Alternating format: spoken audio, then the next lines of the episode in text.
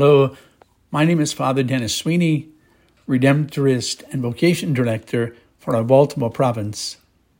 Today is Monday, October 2nd, 2023, and the memorial of the guardian angels. Let us be attentive now to the Word of God as it comes to us from the Gospel of St. Matthew, chapter 18, verses 1 to 5 and verse 10. A reading from the Holy Gospel according to Matthew.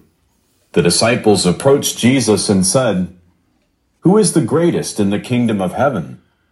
He called a little child over, placed it in their midst, and said, Amen. I say to you, unless you turn and become like children, you will not enter the kingdom of heaven. Whoever humbles himself like this child is the greatest in the kingdom of heaven. And whoever receives one child such as this in my name receives me. See that you do not despise one of these little ones, for I say to you that their angels in heaven always look upon the face of my heavenly Father. The Gospel of the Lord.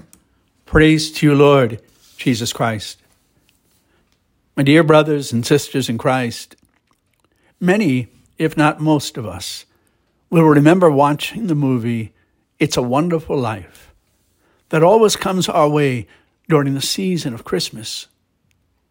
Though through most of the movie we have ourselves wondering if it's a wonderful life for George Bailey, the prayers of family and friends have God send guardian angel, second class Clarence Odbody, to save George and earn his wings. And he does. And George Bailey sees through the flashbacks offered to him by Clarence that his life is indeed a wonderful life. Today, the church offers us the memorial of the guardian angels. In the Catechism of the Catholic Church, number 336, concerning angels, we read From infancy to death, human life is surrounded by their watchful care and intercession. Besides each believer stands an angel as protector and shepherd, leading him and her to life. Already here on earth, the Christian life shares by faith in the blessed company of angels and men and women united in God.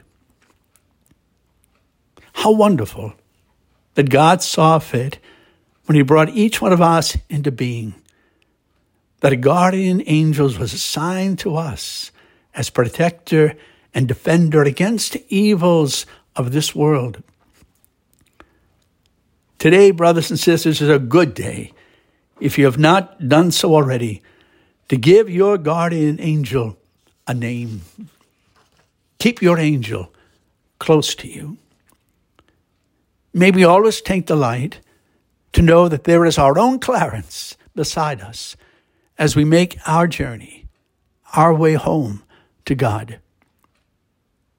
How beautiful the prayer we were taught from our childhood days angel of God, my guardian dear, to whom God's love commits me here. Ever this day be at my side, to light and guard, to rule and guide. Amen. May it be so.